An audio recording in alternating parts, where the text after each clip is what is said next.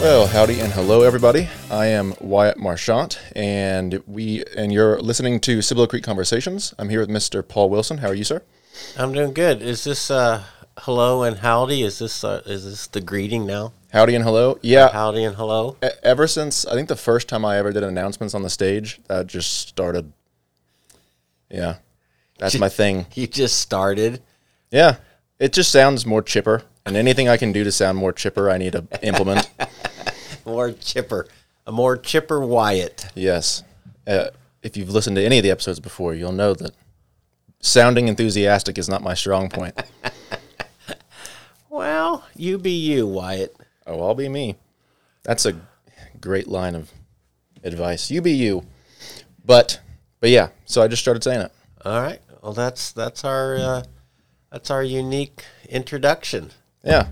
It's like whenever people make fun of you for saying, "All right, gang," Yeah. or "What are we praying for?" You want to know? Maybe uh maybe someday we'll have merch. We'll have a howdy and hello shirt. We should. That'd actually be pretty good. Yeah. Yeah. I'm all for it. And then s- we'll we'll have another shirt that says something about design because you and I we always come back to the whole concept of design. That's true. That's true. Uh, but we probably probably need to get more of a following to really merit producing merch, right? yeah. Yeah. let's uh let's just we'll we'll go to the video production as our next step. Oh, is that the next step up? Yeah. Yeah. I really want to do that. Do you think the world's ready to actually like see the two of us do this? You know, they don't have to watch. so that's on them. Yeah. But yeah, that's why I do want to do that soon.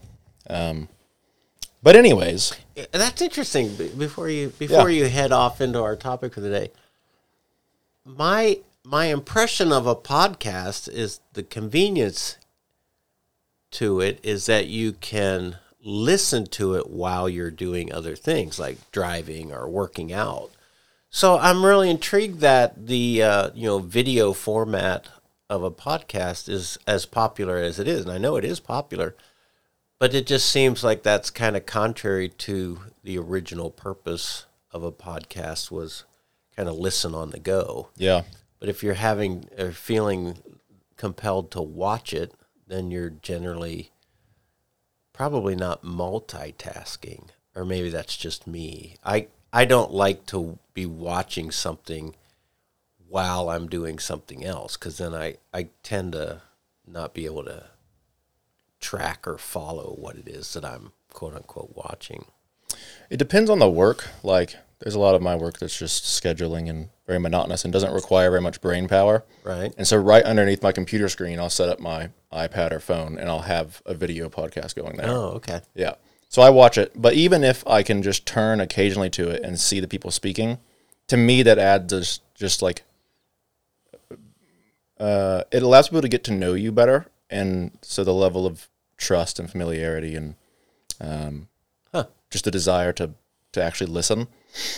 And you can also tell if someone, at least I can eat more easily tell if someone's acting if I can see them. Yeah. And so, oh, if this person's just putting on an act, or if they don't really think what they're saying is true, or whatever, You kind of pick up on the Yeah. body language. it is definitely also like because the only people who have well i take that back my grandpa did want video but um, most people who have who watch podcasts are probably younger if i had to guess. Um, particularly on youtube. And youtube is like the place to be. It's the by far it is the second most trafficked trafficked site like every year. Really? yeah. And Well, you know, it's interesting. I I wasn't necessarily dragging my feet about the idea of us doing a podcast.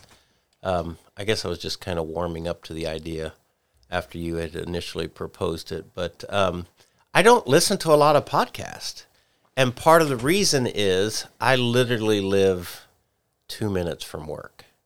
So I'm not the guy who's getting in the car for a 20, 30 minute commute in the morning to where I would want to occupy my mind with content like a podcast. So um, I just haven't ever really had a use for them. I have friends who, when they uh, work out, um, particularly my triathlete friends who, you know, they're going on the long bike ride or the long run, and they're listening to something that they they always say, "Do you listen to music or you listen to a podcast when you run?" And I go, "No, I don't. I don't know. It's it's not a an appealing way to spend that time." So, um, yeah, so I'm I'm still trying to figure out some of how all this podcasting stuff works. It's really interesting because it's like, so it makes sense that you can't listen while you're working because most of your work is very like deep thought intensive. Right. And so, like, whenever I'm writing something, I can't Okay. I can't listen to something. Um, but again, in that monotonous work. So, like for instance, uh, Allie, my fiance, is an accountant, and she listens to stuff all day long, Oh, really? even in the office. okay. Um, but also whenever I'm, you know, mowing the lawn, in order to not hate myself for however long that takes, I, enga- I I join a discussion on something. So I'm sitting out there on the lawnmower, like cracking up or thinking really deeply about something or something like that. Um, but it also gets in that thing. It's like, well, people listen to stuff too much. Sometimes I'm always listening to something. Yeah. And then at the end of the day, when I lay down to go to sleep, my mind goes crazy because I never actually turn anything off to just sit and think. So then all the things that I wanted to think about, well, now now I'm going to think about those things. And two hours later, it's 2 a.m. and I haven't fallen asleep yet. Yeah, so that's interesting because I traffic in so much content. I'm either, you know, creating it or I'm consuming it as a part of the creation process.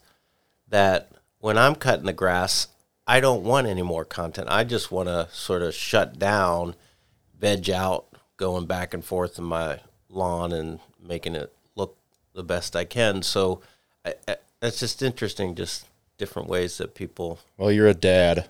And so you can put the words veg out and mowing the lawn in the same sentence. Did that sound very dad like? Yes, because only dads enjoy doing that. Oh, is that right? Yeah. Oh, I didn't know that. Uh huh. Yeah. Well, now I add the variable that I just turned 60. So Well, like I've go. now been ushered into a whole nother era that who knows what I'm going to start doing. When do you get the senior discount at Denny's? Probably probably in a year or two. It's probably up there. Dean will tell you. My grandpa, he'll tell you. Look, they always every place has a discount. You just got to ask for it. so if you can throw your pride away, you'll get that discount. Dean is awesome. I love to visit with your grandpa at church. He's a good guy. Yeah, awesome man, awesome man. So what are you what are we talking about today? Today we are going to talk about um, just this question that I think uh, is uh, timely because you have started this series called Pay It Forward, which is all about leading the next generation, and um, it might be something that is on all, some people's minds, definitely my own.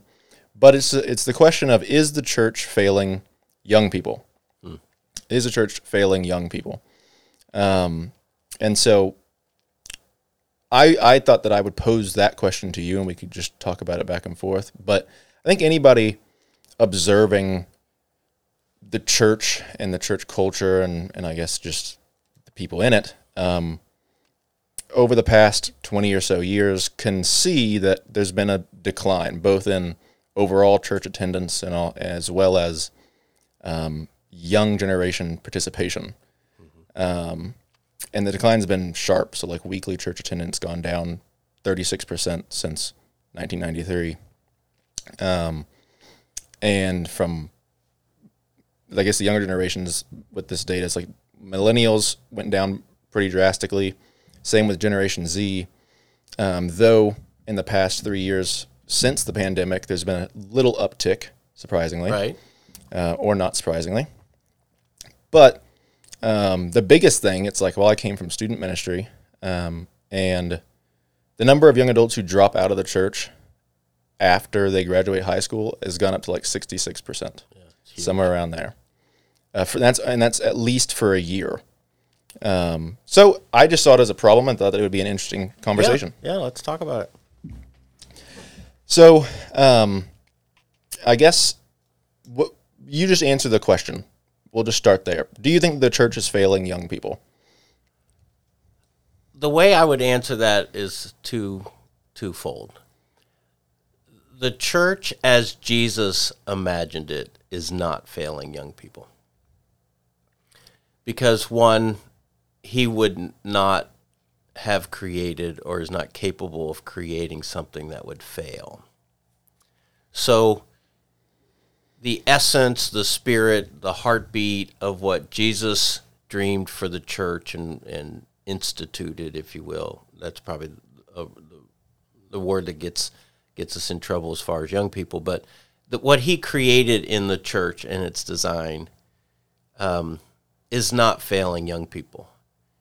What's failing young people is what we as human beings have done with the church, and we've institutionalized it, and we've made it formal, and we've attached all these traditions, and naturally, there's any number of kind of selfish or um, human sort of uh, attachments that we've we've created to the church, and those by nature are always going to leave some people lacking, or in in this discussion, leaving an entire generation lacking.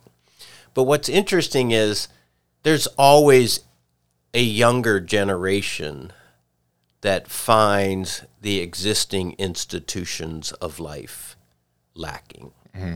So you go back to when I was a kid, uh, late seventies, early eighties. I'm I'm a teenager, uh, middle schooler, high schooler, and guess what?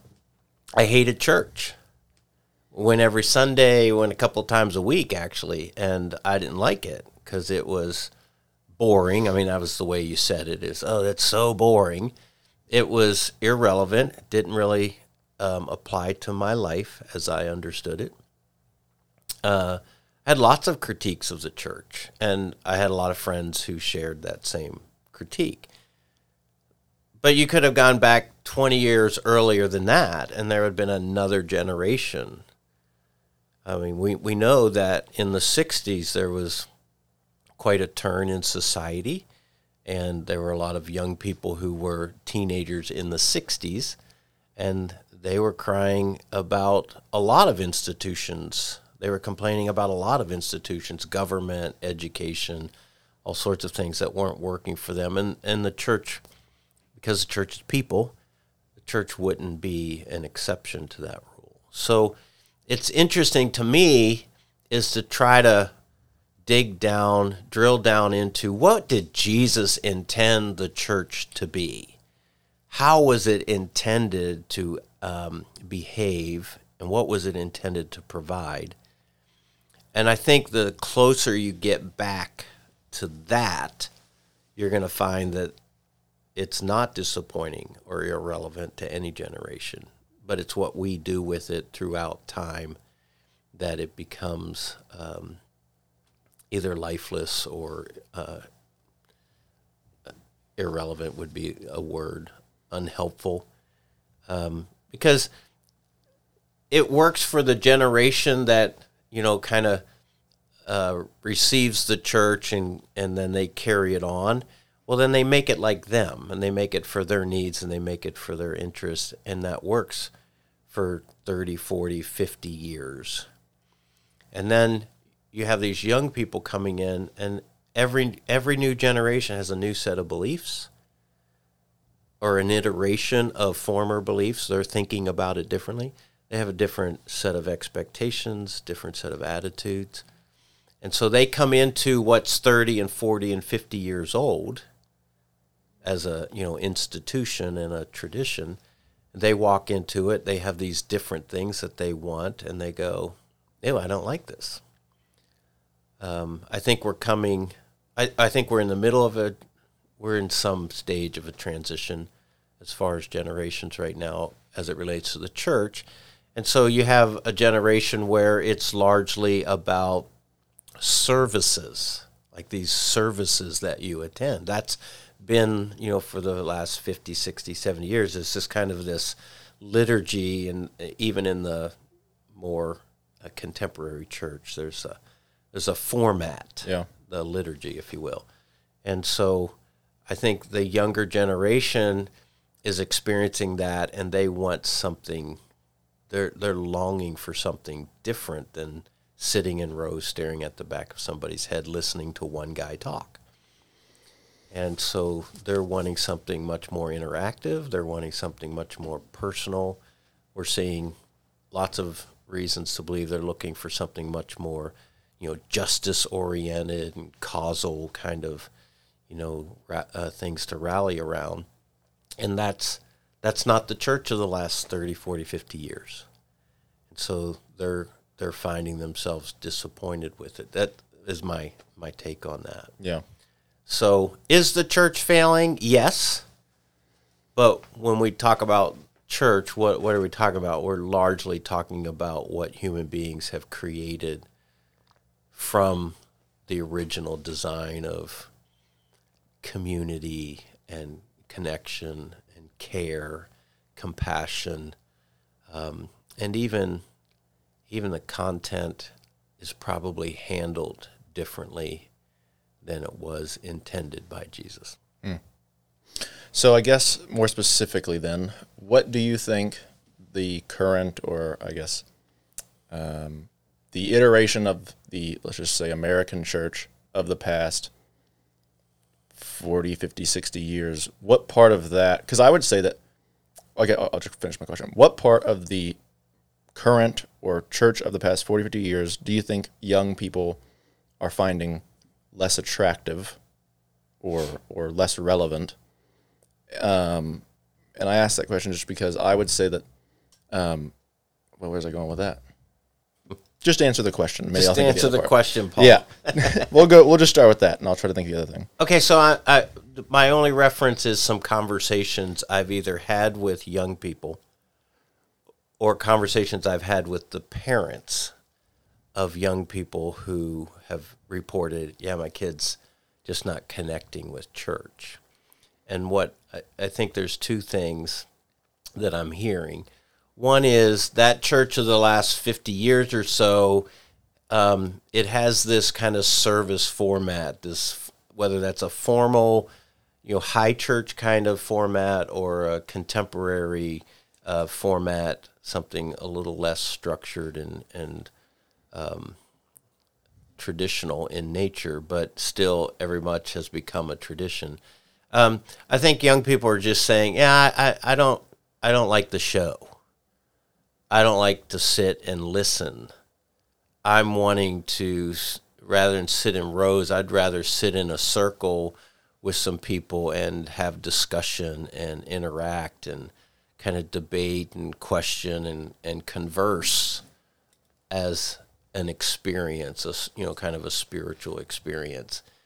And so they sit in the, the pews or the seats, and all the show is done up front. Here's the worship leader with the worship band, and here's the preacher, and here's the announcements and what other elements there are. And they just largely feel like spectators. And I, what I'm hearing from primarily from parents is that my kid's just looking for something much more interactive. And then the second, I think the second thing that's happening is the last 40 or 50 years, the content has been largely a download. Uh, here's the preacher's interpretation and, and viewpoint, and he downloads what he understands or believes, and everybody sits and listens. And I think a younger generation's going, I want to ask questions. I want to push back. I don't believe that. Can you then address my co- my concerns or my issues with what you just said?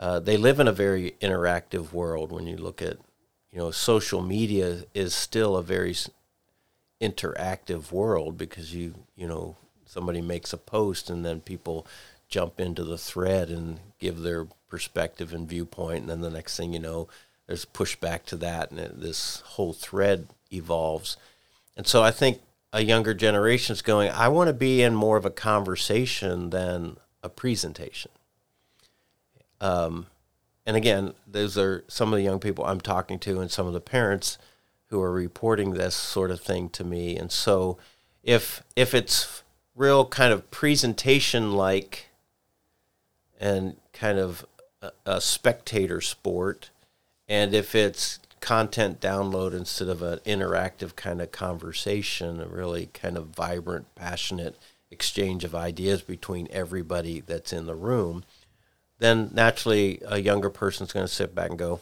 boring i don't like this and once that once that young person has the capacity or the ability to um, either decide for themselves whether they're going to church or they now have a vehicle, they have their license, and so they can make other choices about what to do. Then what we're finding is they're not choosing to drive to church on a Sunday because they've decided it's it's not working for them. Yeah. And I think that's my understanding of what we're a bit of why we're seeing the exodus that we do. They just it doesn't appeal to them. Yeah.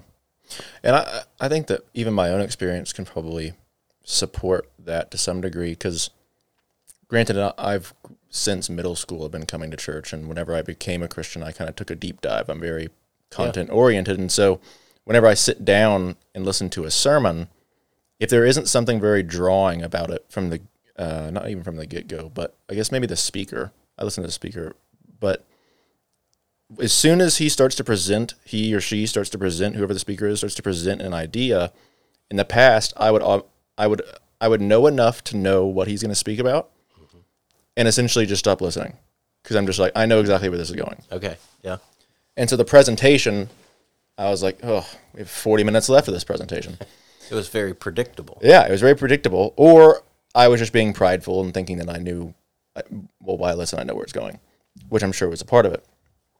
And then another thing is I'm also very conversation heavy, and I would say even in my experience in student ministry and my friends, they certainly prefer a conversation, which kind of going back to YouTube and watching podcasts, watching allows you to feel more like you're a part of the the conversation. Right. And it's like, so those three hour long conversations on YouTube that are posted, people will listen to the entire thing because they, they kind of feel like they're a part of it.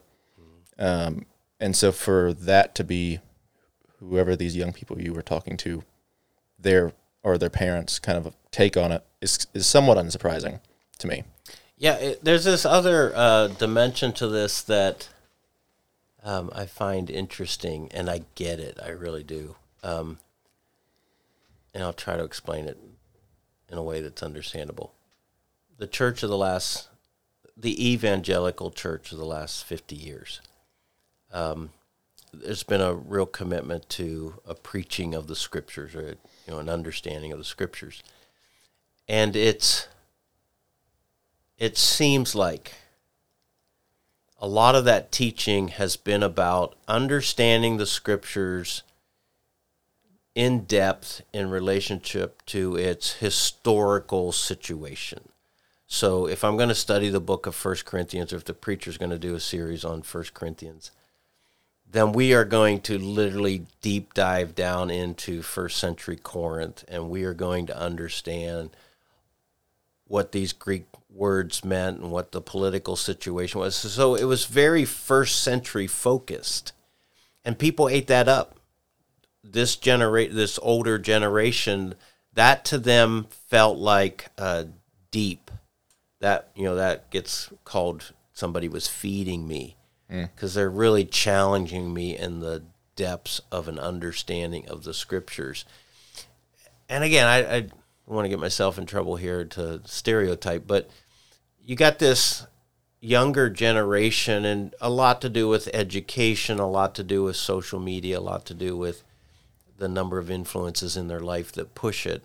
Their interest is in like the real world, their world, uh, contemporary society, ideologies, and um, injustices, and uh, compassion and care. They they have this very activistic sort of mentality. So they're wanting to come to church. They don't want to camp out in the first century Corinth.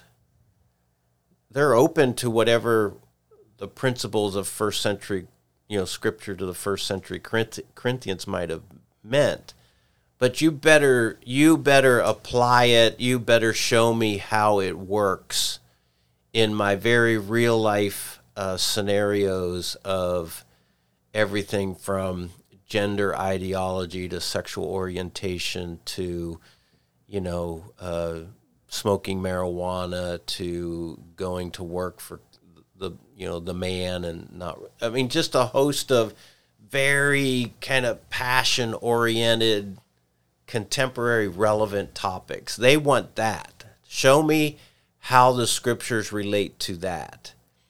And so if they're slipping into the church that's still, you know, going off of the, you know, deep dive into biblical context model for preaching, then they're generally walking away feeling um, unenergized. Yeah. Does that make sense? Yeah. Um, and it's interesting too. I was just learning this the other day. You were talking about how it was very, uh, the previous generation or the previous iteration of the church was very focused on an understanding of the scriptures. And I was reading the other day up on YouTube, and one of the most frequently asked questions that's in the realm of Christianity is how to read the Bible. Yeah. How do I read the Bible on, on my own? And it's like, wow, you have this iteration of the church that focused so heavily on that, but nobody knows how to do it themselves.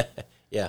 And now you have this next generation, my generation, people younger, who have this hunger for like basics. They're like, okay, I don't, I don't know how I'm supposed to go about doing this myself, mm-hmm. and I don't like doing it sitting in a row of chairs or in a pews, Right. like you were saying. Found that very interesting, and Yeah. It, it, it creates an interesting tension because the truth of the matter is for a young person to be able uh, to encounter their culture, their society, the realities of their world as a Christ follower in a devoted kind of sense. In order to do that successfully, you have to have a firm and uh, deep understanding of the scriptures. And so, what we're seeing is if you lack a deep understanding of the scriptures, then your response to the culture, to the society, and to these, you know, kind of uh, dicey uh, social issues, your response is often misdirected or misinformed because you don't really understand the scriptures. You've only maybe heard little bits and pieces of it.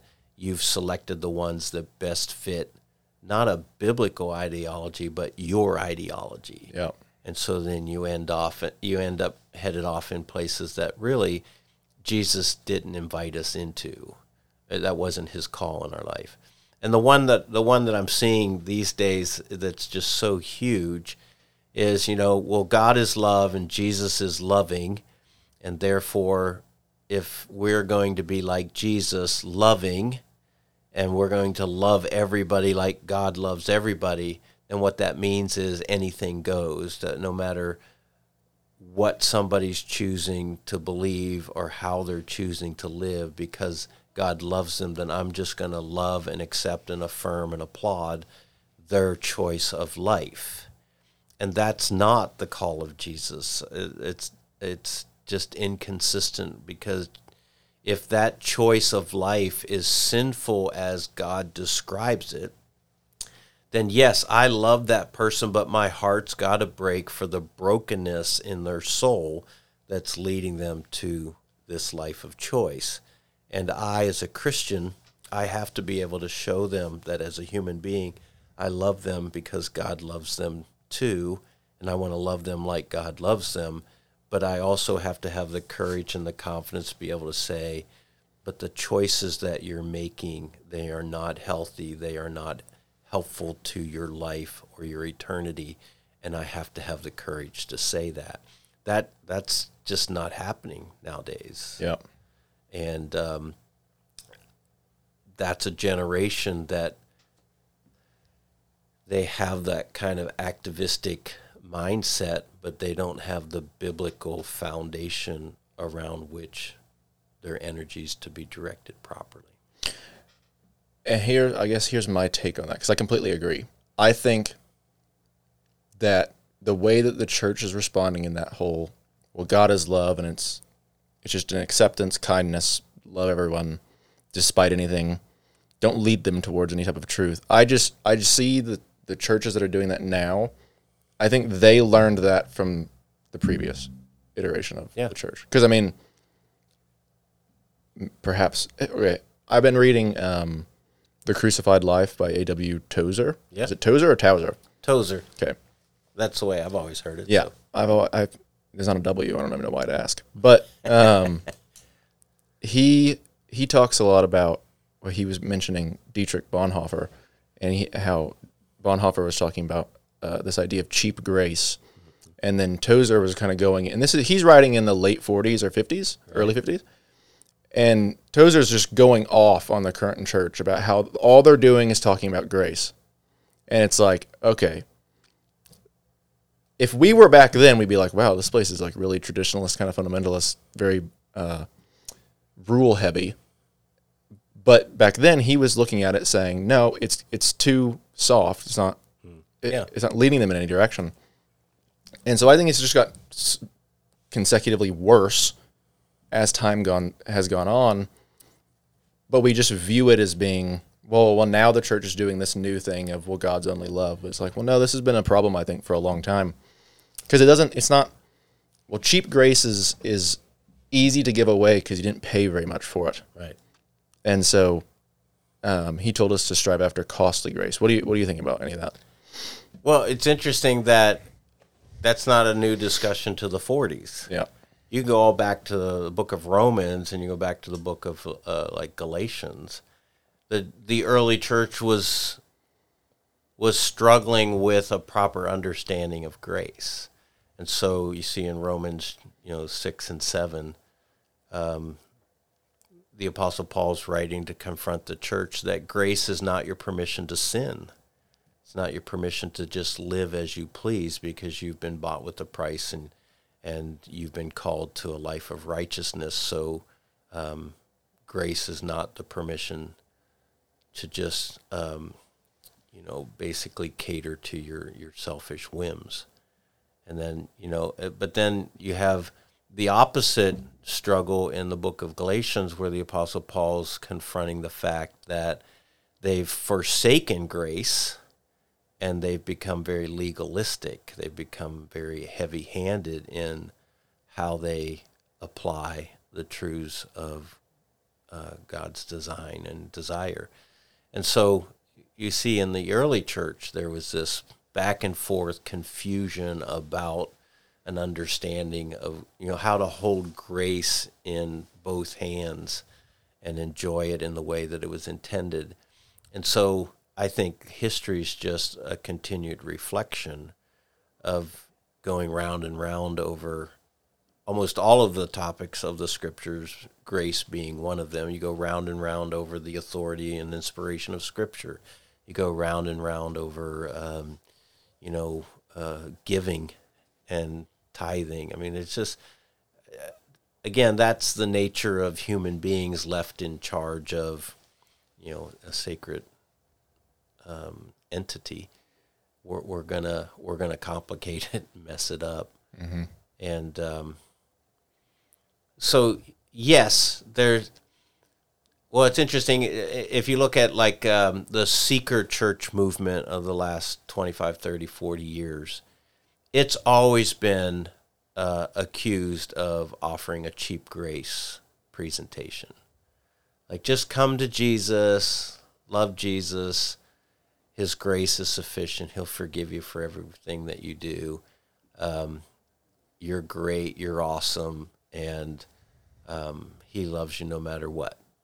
And so there's been this accusation against the seeker movement that in in their interest of, you know, winning uh, people far from Christ, winning them to the church and to its message, that they've you know played quick with grace, and as a you know kind of critique or in opposition to that, then you have people saying no.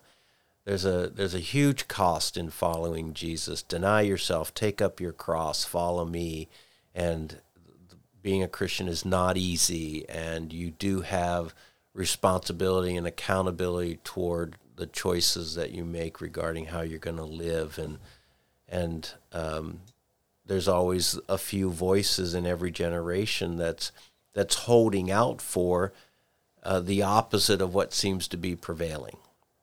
So if cheap grace is prevailing in one generation, there's always a few prophetic voices that are saying, no, it's costly to follow Jesus and it's hard and it's not about you and you have to make the sacrifice.